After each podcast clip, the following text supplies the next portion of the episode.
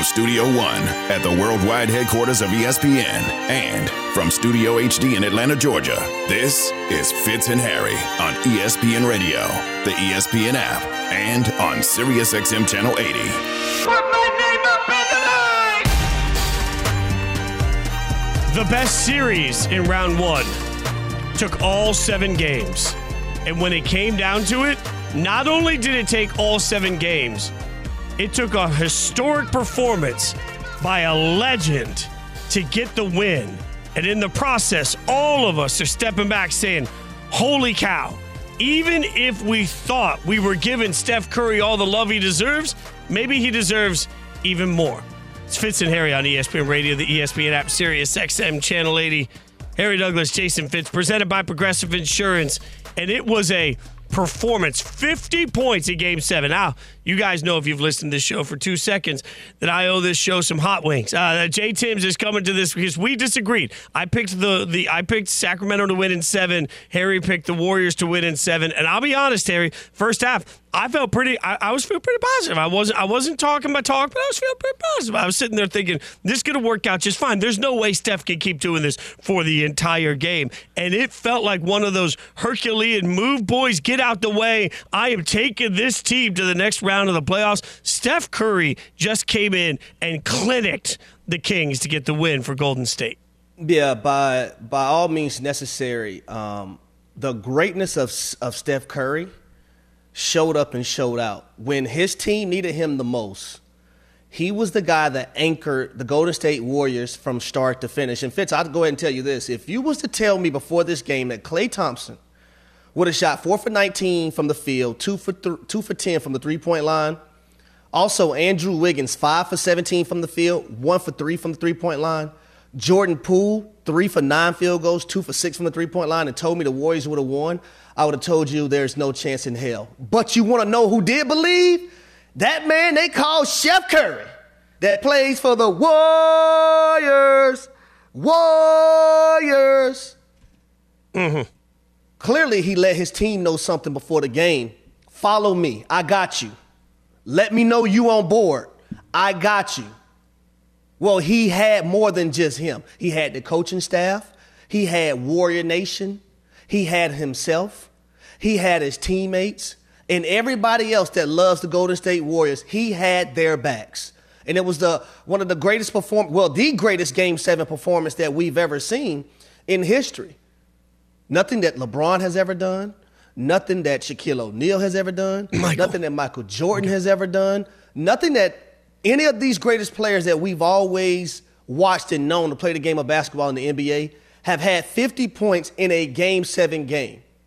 But Steph Curry knew it was going to take that, and he had his teammates' backs. When his teammates, everybody else on that roster except Kevon Looney, didn't have his back yesterday. I mean, you're totally right. Like your goat didn't do this, my goat hasn't done this, and according to the Athletic, this is uh, really kind of amazing. There was like a private team, uh, players only talk. Curry told the team that he believed in him. They had enough to win. He asked for them to trust him. He assured he could deliver the victory, and he told everybody, buy in, put all your feelings aside. Which sources with knowledge of the locker room said was a, a message directed at Poole, uh, Kuminga, other guys that might have been unhappy with playing time and their role.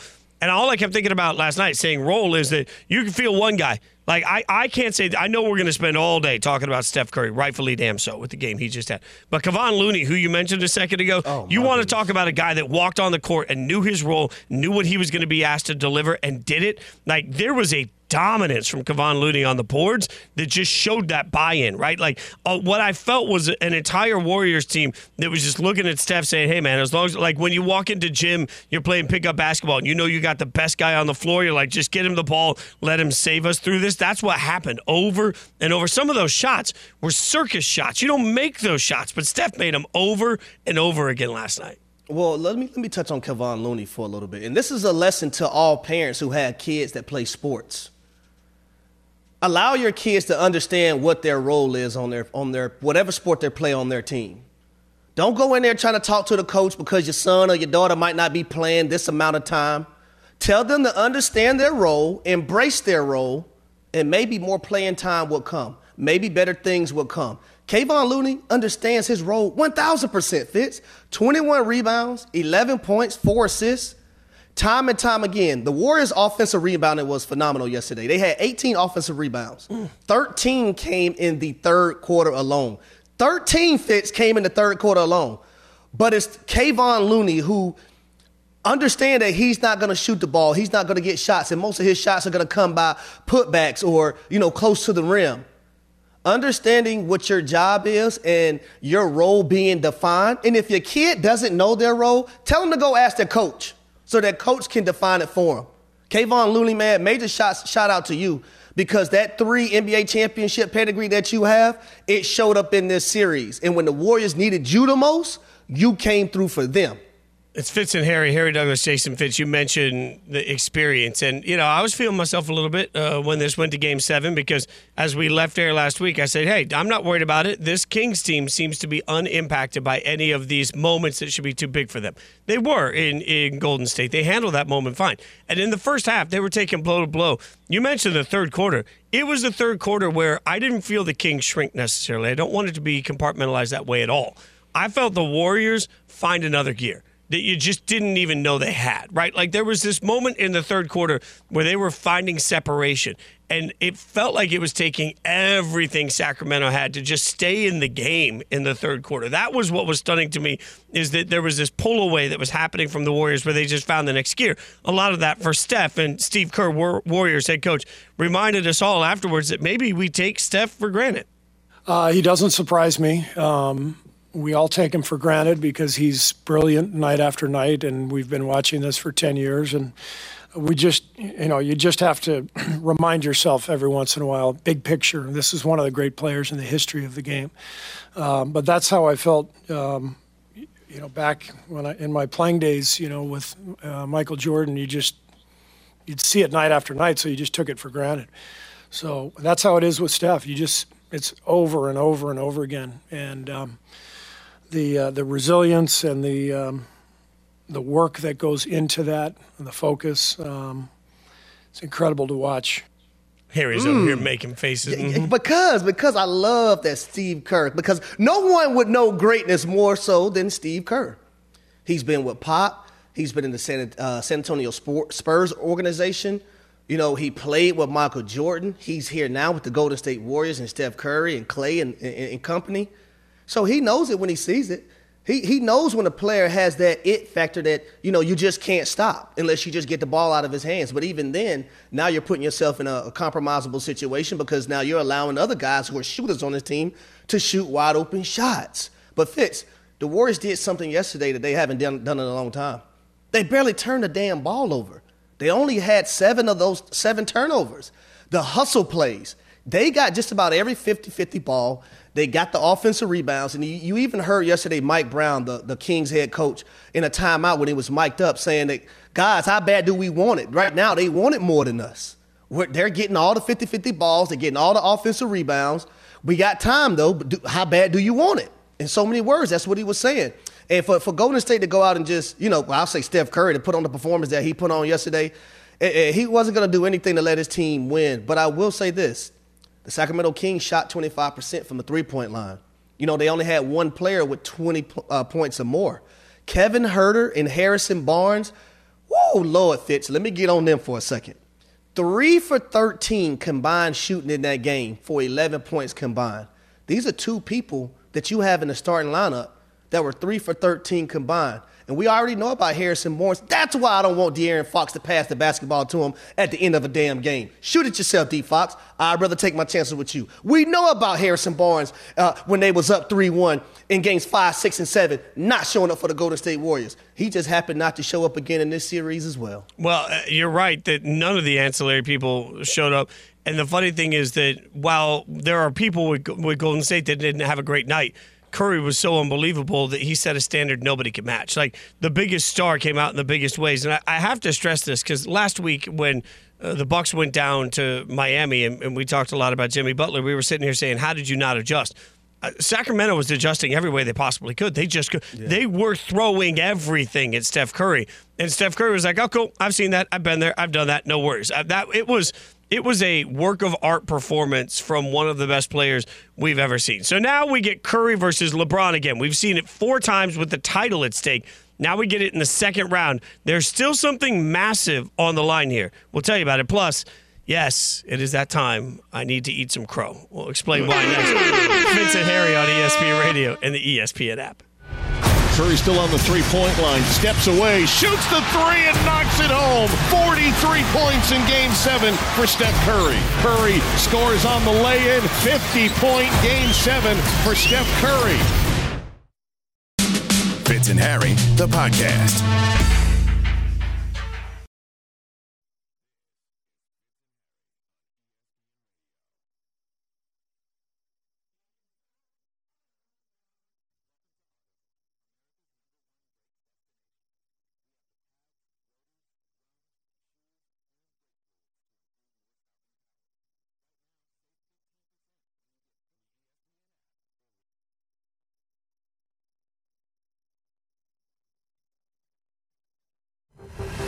The Warriors advance a decisive Game 7 win and bring on the Lakers in round two. It'll be a tough series, but that's what you expect as you move forward in the playoffs. But we're going up against a very good team. Played them a couple times, I think, since the trade, and they look extremely different. We got a young ball club, but not much experience in the postseason. So as hard as this series felt and as hard as this series was, uh, it gets even harder when you move a level up, and it gets harder and harder. So they understood that, and they'll be ready for it.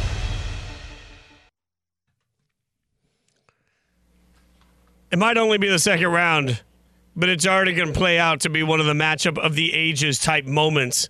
As we now know, we will get the Warriors taking on the Lakers in the second round of the NBA playoffs, which means a ton of excitement. And in my situation, a whole heap and helping a crow to eat. Fitz and Harry on ESPN Radio, the ESPN app, Sirius XM Channel 80, presented by Progressive Insurance. Also on your smart speakers. Harry Douglas, Jason Fitz y'all know this at this point. I went on first take and I said that uh, clearly nobody would contend with the Bucks in the East, so that's a little bit of crow, like just like a little side side bit of crow.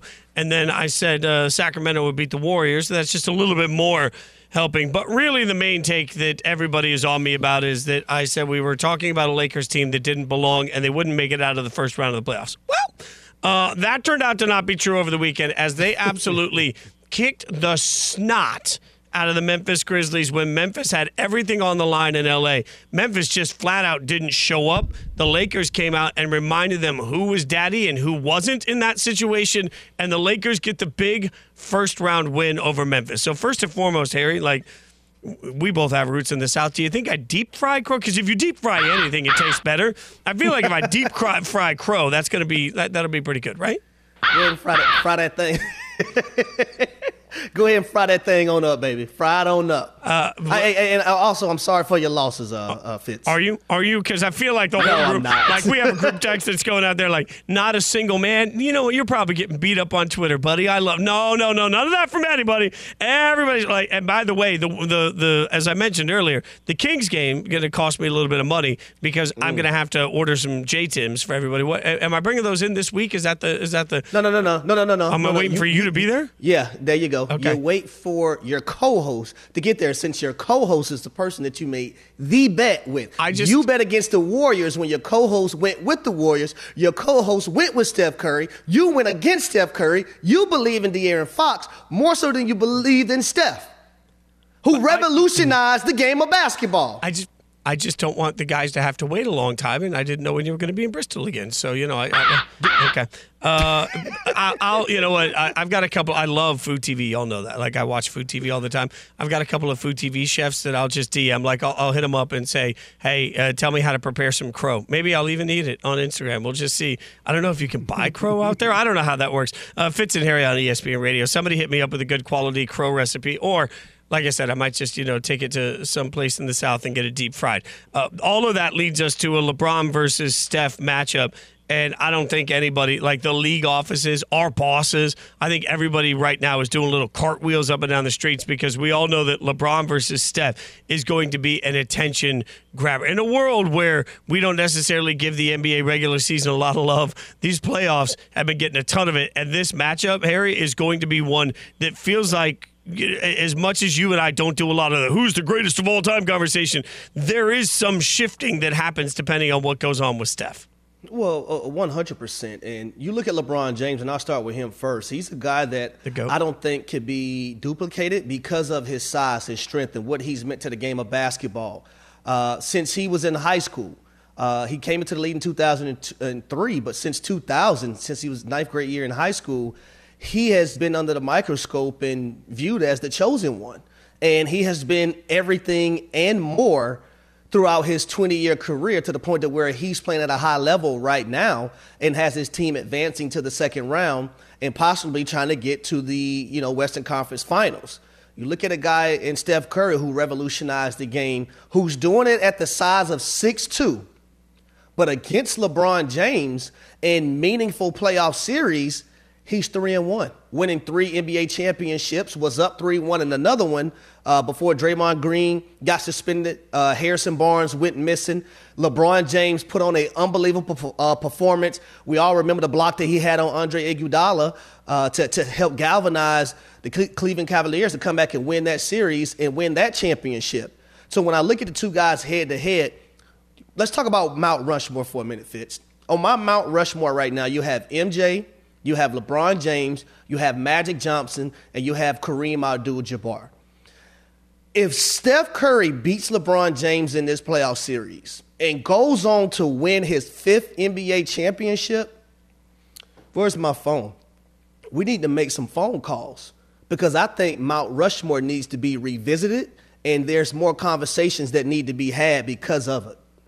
I don't. When you look at it, Go, go ahead. Go ahead. Uh, I, I, I hear you, but I can't like in order to put somebody on Mount Rushmore, I got to take somebody off. And can I just be like ever the professional analyst here when I say that I, it feels icky taking either? Because let's just be honest, we're not taking Michael Jordan off, we're not taking LeBron off, right? Like we know those two no. are stuff. So now I either got to take off Kareem, that's not happening, or I got to take off Magic. Taking off Magic for Steph.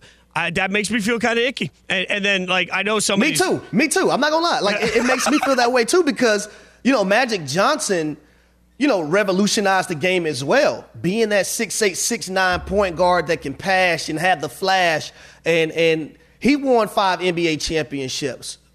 And I love everything about Magic Johnson, but here's another thing. There's another guy that's on Mount Rushmore named Kareem Abdul-Jabbar that he won those five NBA championships with as well. And I'm not, not I'm not knocking Magic in any way, but when you look at a guy, Steph Curry, who's 6'2. See, everybody I mentioned on Mount Rushmore, 6'6, 6'7 and over. 6'6 or 6'7 and over fits. When you look at Michael Jordan, Magic Johnson, LeBron James, Kareem Abdul-Jabbar, Steph Curry is 6'2, man. 6'2. What we see from uh, Caitlin Clark right now, the way she's shooting the basketball, you want to know who influenced that? Steph Curry. You want to know who gave Trae Young an opportunity in this NBA, in the National Basketball Association? Steph Curry because but, he he does things that that that no one could do on a basketball court. I do at, at, at the six two size. I do agree with you that a championship win would only cont- at, at his age, the way he's playing right now. I think that people would would have a little bit more respect, as as we like to say on the show, uh, behind Steph. Not that there has been lack of it, but I think it does have a little bit more like gravitas to it, right? Uh, I think Kobe's still in this conversation for me somewhere too. But uh, it is interesting because I, I I think everybody's so, and you and I have talked about this a lot, but I think everybody's so dug in on LeBron, MJ, where they stand in the GOAT status. That frankly, I think, you know, realistically, right now, LeBron could never lose another game in his career for the next four years, and we'd still be like, ah, Jordan's a Like, you're either Team LeBron or you're Team MJ. There's very little, oh, like, yeah. wiggle in the middle of it. I still think there's wiggle around Steph. And then there's just this part of it, and I know it shouldn't play a part of it, but likability matters when we start talking about some of this. People just they love Steph, right? Like, and so there is this moment of you love watching him play. Ever, if you have ever played any pickup basketball, we all know that, like, to this day, whenever you shoot a, a at a trash can, somebody screams Kobe. I feel like to this day, uh, for the rest of time, when you take a weird shot in a gym from like 40 feet out, you're just going to be like Steph every time, right? Like that's just it's changed the way everybody feels. They see a little bit of themselves in Steph. That's part of why I think we're looking at all of this and saying, man, what well, could happen if he gets another one? Well, that's that's what I'm saying though, because when when you when we go back to the Mount Rushmore, you know LeBron James is on there, but in four meaningful playoff series, if Steph Curry wins this one would be four and one versus LeBron James, who is on Mount Rushmore. Yeah. Like think about that. Well, and and, and three of the three of Steph's NBA championships came against LeBron James. Who's on Mount Rushmore? There's there's also I know we're getting way ahead of ourselves. This is one series at a time. But in your in, in the mind of what we're talking about here, if he wins a title, you'd be talking about the chance that he would have to go through, let's say LeBron, and then let's say, depending on how it plays out, KD, and then all of a sudden, let's say you're going through the Celtics or something along the way, Mm-hmm. or Embiid along the way, all of a sudden, or Jimmy Butler the Heat the way they're playing along the way. Mm-hmm. All I mean, the legend the legend is only going to grow more and more. Well, I, I've got plenty to say to get off my chest about Memphis. We'll do that a little later. But wait a minute. But wait a minute. Let me say this really quick now. I'm not just saying we're just taking off Magic Johnson right now. I'm just saying we got to revisit the conversation. Make a phone call. That's it. We got to make a phone call, have a meeting, revisit the conversation, Fitz. And by the way, do, do you have Magic's number? Like maybe we call Magic. Maybe we just hang out with Magic in LA. I mean, you're Harry Douglas. One step at a time. All right. In five years, the best quarterback from this year's NFL draft will be. Fitz and Harry, the podcast.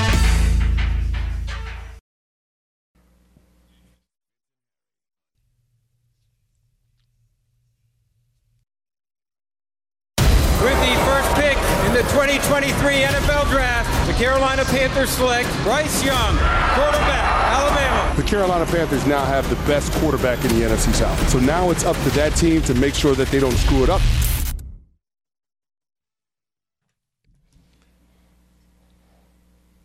The draft has come to a close, which means it's time to figure out some superlatives. We're going to do that now on Fitz and Harry on ESPN Radio, the ESPN app, Sirius XM, Channel 80.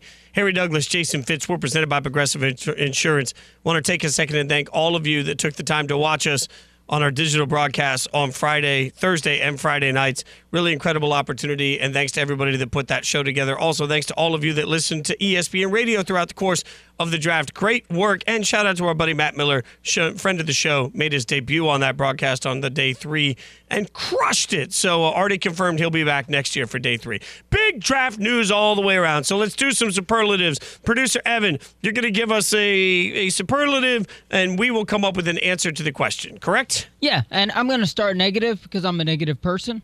Uh, who was the biggest reach in the first round, Harry Douglas? For me, it was Luca Van Ness um, of the Green Bay Packers. I just thought they could have got him at a later time or moved back um, if they if they wanted to take him.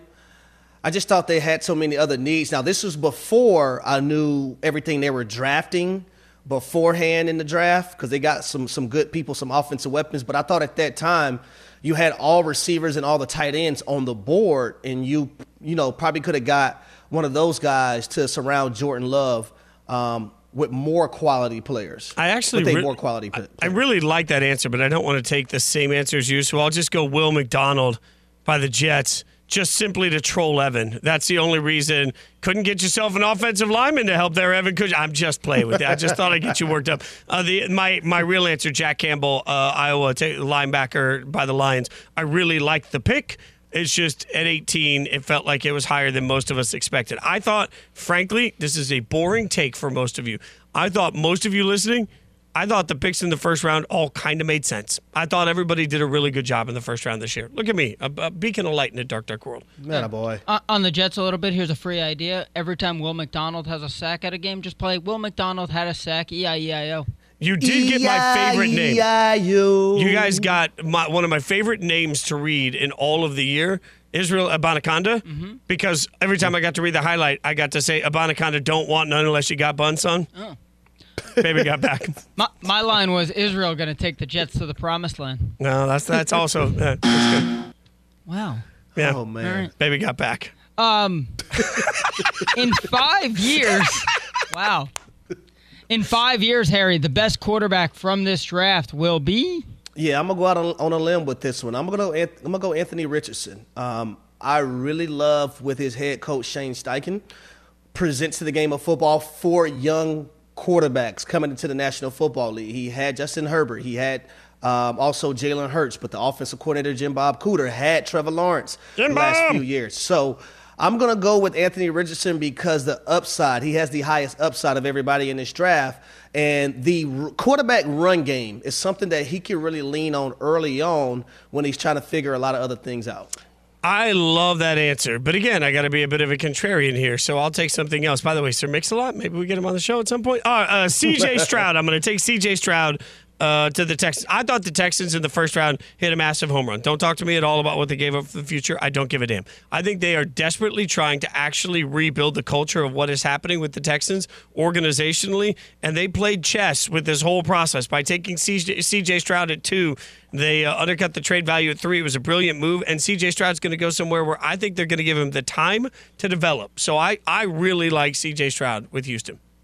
The offensive rookie of the year in 2023 will be Fitz. Bijan Robinson.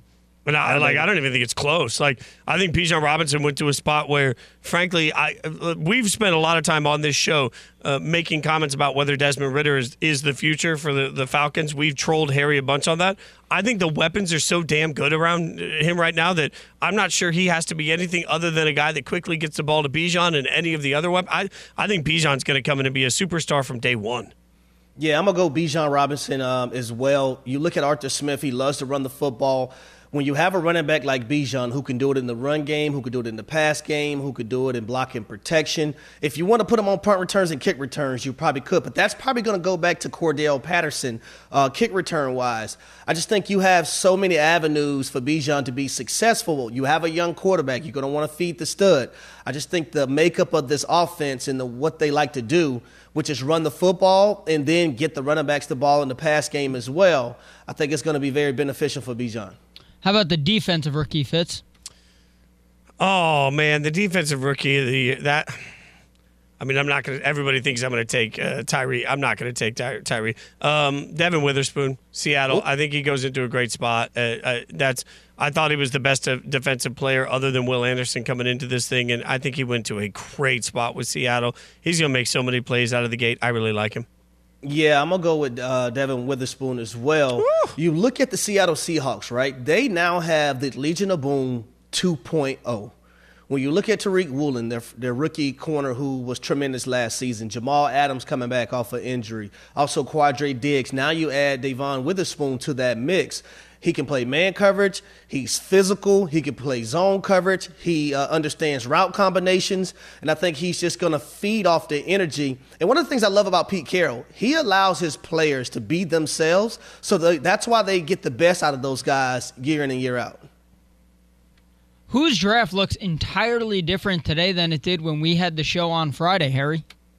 Uh, I'm going to go with the Detroit Lions because we were basically trolling the Detroit Lions on where they took Jahmyr Gibbs and also Jack Campbell. You look at them now, I think they had probably the best draft. They was able to get Sam LaPorta, Brian Branch, Hendon Hooker, Antoine Green, play wide receiver at North Carolina. So really across the board, a solid, solid draft in my eyes for the Detroit Lions. Yeah, I, I totally agree with that. There's no other answer. Uh, we we started saying what is Detroit doing, and by the end of it, even on our show, we were saying if you look at the names of who they picked, they got a bunch of guys that are going to be difference makers for them. So I, I think it was absolutely a great draft by them. All right, Harry thinks the Lions won the draft. Fitz, who won the draft for you? Oh, uh, the I mean, obviously the no, I can't even do that. The Eagles, the Eagles won the draft, uh, and, and again, I'm not even sure that's that close in my mind.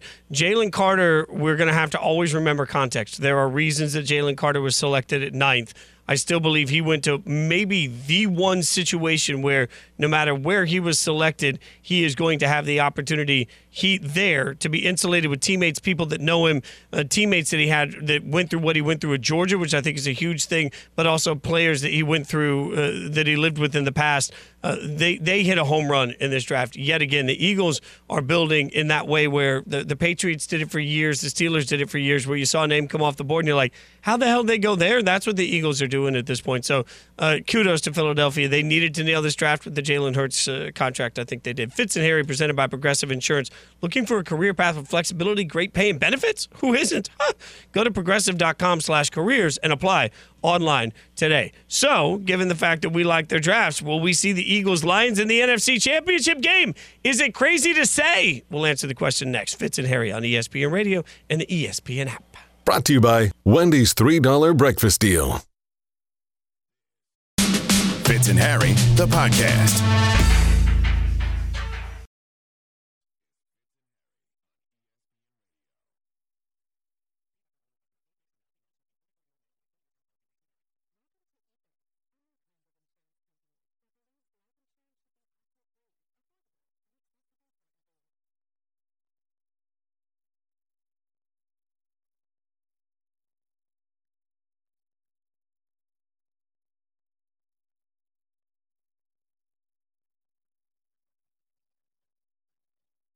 With the ninth pick in the 2023 NFL Draft, the Philadelphia Eagles select Jalen Carter, defensive tackle, Georgia. When he plays within that system and doesn't improvise, he's as good as he's ever seen up front, ever evaluated. Last year, he would have been arguably the number one overall pick. Told them they got the best player in the draft, and you know, day one when I get there, it's time to work, and we're going to win the Super Bowl.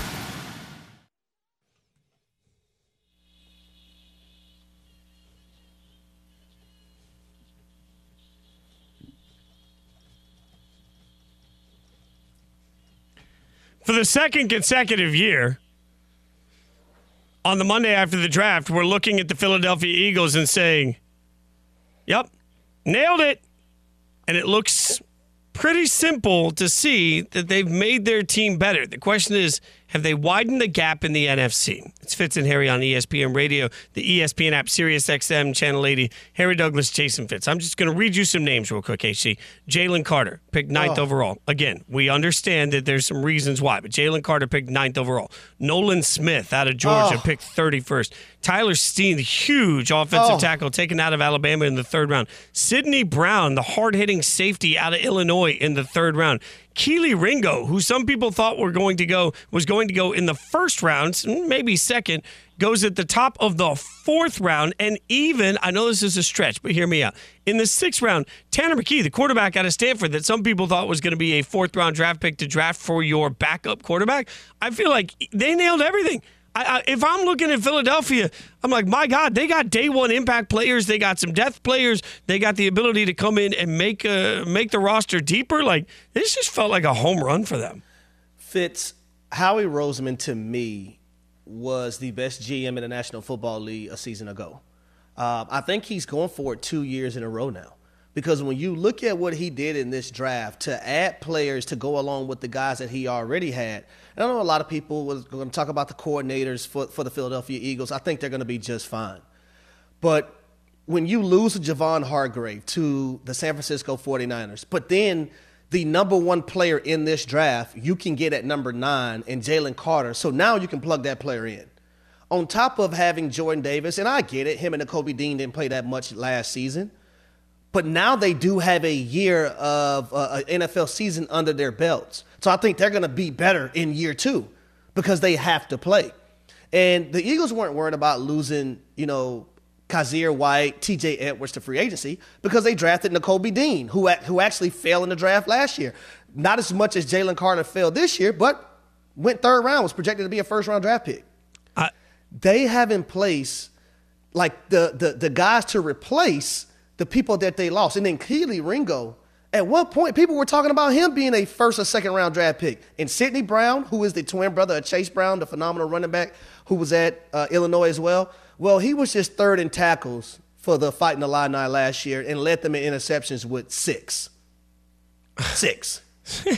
Uh, you think about that, and you know Peter Schrager on NFL Network said that NFL executives around the league are getting annoyed with how much praise Howie Roseman has been getting during the draft. I look at that and I laugh. I scoff at it. I'm like, I don't know go out there and do better, be better. Like he's getting that praise because he's earned it. Now, I'm not saying he's the only team that's earned it. We we've been glory. Last segment, you were glorious in your praise Lions, for the Lions. I the mean, Seahawks. I like what the Texans did. Also, I like what the Arizona Cardinals have done. Uh, they got a few players. They but draft capital. They have collected some draft capital for the next few years as well. Yeah, and, and you know, go, going back to the Lions, Jahmyr Gibbs, Jack Campbell, Sam LaPorta, the tight end out of Iowa that most people project as a day one starter starter on any team. Brian Branch. Brian Branch, yeah. And, and then safety. They get themselves Hendon Hooker. Hendon Hooker has the opportunity. they got Hendon Hooker in the third round. So now they have the opportunity to slow and low Hendon Hooker, right? And figure out yep. if he can be the guy. Like I, I think Detroit hit a home run. And right now, today, all we can look at is the players that we know by reputation that were added to teams. I think Detroit made a huge step forward. I think you're right. Seattle. I think Seattle made a huge step forward. I think the Eagles made a huge step forward. The the only reason I think it's a real and fair question to ask if the Eagles widen the gap in the NFC is because most teams have San Francisco sort of nipping at their heels. San Francisco, like it or not, I mean, they spent a third round draft pick on a kicker out of Michigan. Like, uh, uh, not that Jake Moody's not a very good kicker. It's just they didn't even have a pick until the third round. So they took Ji'Ayir Brown, the safety out of Penn State, and then their second, third rounder, they took a kicker. Like, I don't think that that like narrows the gap to what the Eagles are doing. Well, but, but but let me say this though. I, I think the San Francisco 49ers, their team is so well constructed, Mm-hmm. and you look at a team who, uh, just look at the makeup of their team last year, right? A lot of their starters were third round, seventh round undrafted free agents. Like so, they they hit on their picks. So if they don't have a pick in the first or second round, it's not going to hurt this team. But also, they lost Robbie Gould, a, va- a very meaningful kicker. So you bring in and you draft Jake Moody, a guy who won the 2021 Lou Groza Award, so he can be that difference maker if you need it, right? Like Robbie Gould was. Remember Robbie Gould uh, kicking that kick against the um, Green Bay Packers in the frozen tundra that, that allowed the San Francisco 49ers to go to the uh, NFC Championship game. So kickers are very meaningful, and I say that because I was a holder and I held field goals in college for Lou Groza Award winner. So it's very pivotal to your team to have a guy that you can count on kicking the football. Yeah, it just feels weird when you don't have uh, third round is usually high for a kicker anyway. Uh, third round when you haven't had a lot of other picks is particularly high. But to, to all of this conversation, if you look at what the Eagles have done, we knew they were going to lose a lot of players in free agency. It feels like they are doing the best that they can to restock the cupboards quickly and efficiently with college players that have a great pedigree. We joked about the fact that they become University of Georgia North at this point. They also, the Eagles, let's not forget, traded for D'Andre Swift, right? So.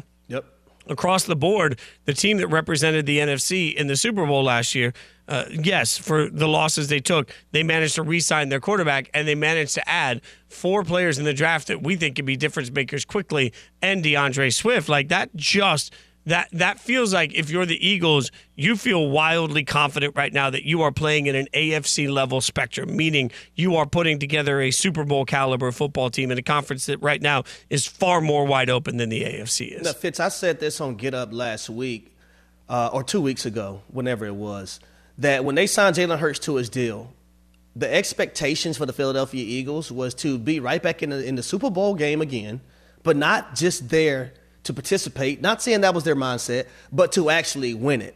The moves that they have made this offseason and also within this draft tells me that's their mindset as well. Now, the San Francisco 49ers are going to still be right there, right?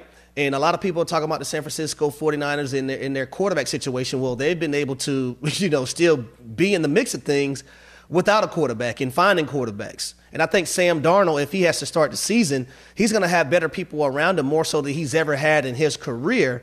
But we also got to look at the last two seasons. The San Francisco 49ers haven't started good, but they finished strong. So I got them. Also, I'm to say the Dallas Cowboys right underneath them, and then the Lions after the Dallas Cowboys. Yeah, and I think you make a fair point about, you know, when you're the 49ers, you get some benefit of the doubt because, frankly, you've been able to do a lot with a little year in and year out when it comes to the quarterback position specifically, right? Uh, at, at this point, you just look at the 49ers and say, hey, they're figuring it out every time. So who knows who their quarterback will be, but also more importantly, who knows if it will even matter to the conversation of how good the 49ers can be. This is what we do after the draft, uh, but we're trying to have a little bit more nuance than just give you, you know, your favorite team an A or an F. It feels like that's hard to do right now in this situation. All right, Harry wants to revisit putting Steve Stephen Curry on Mount Rushmore. We'll tell you why he still has a long runway to build that legacy next. Fitz and Harry, the podcast.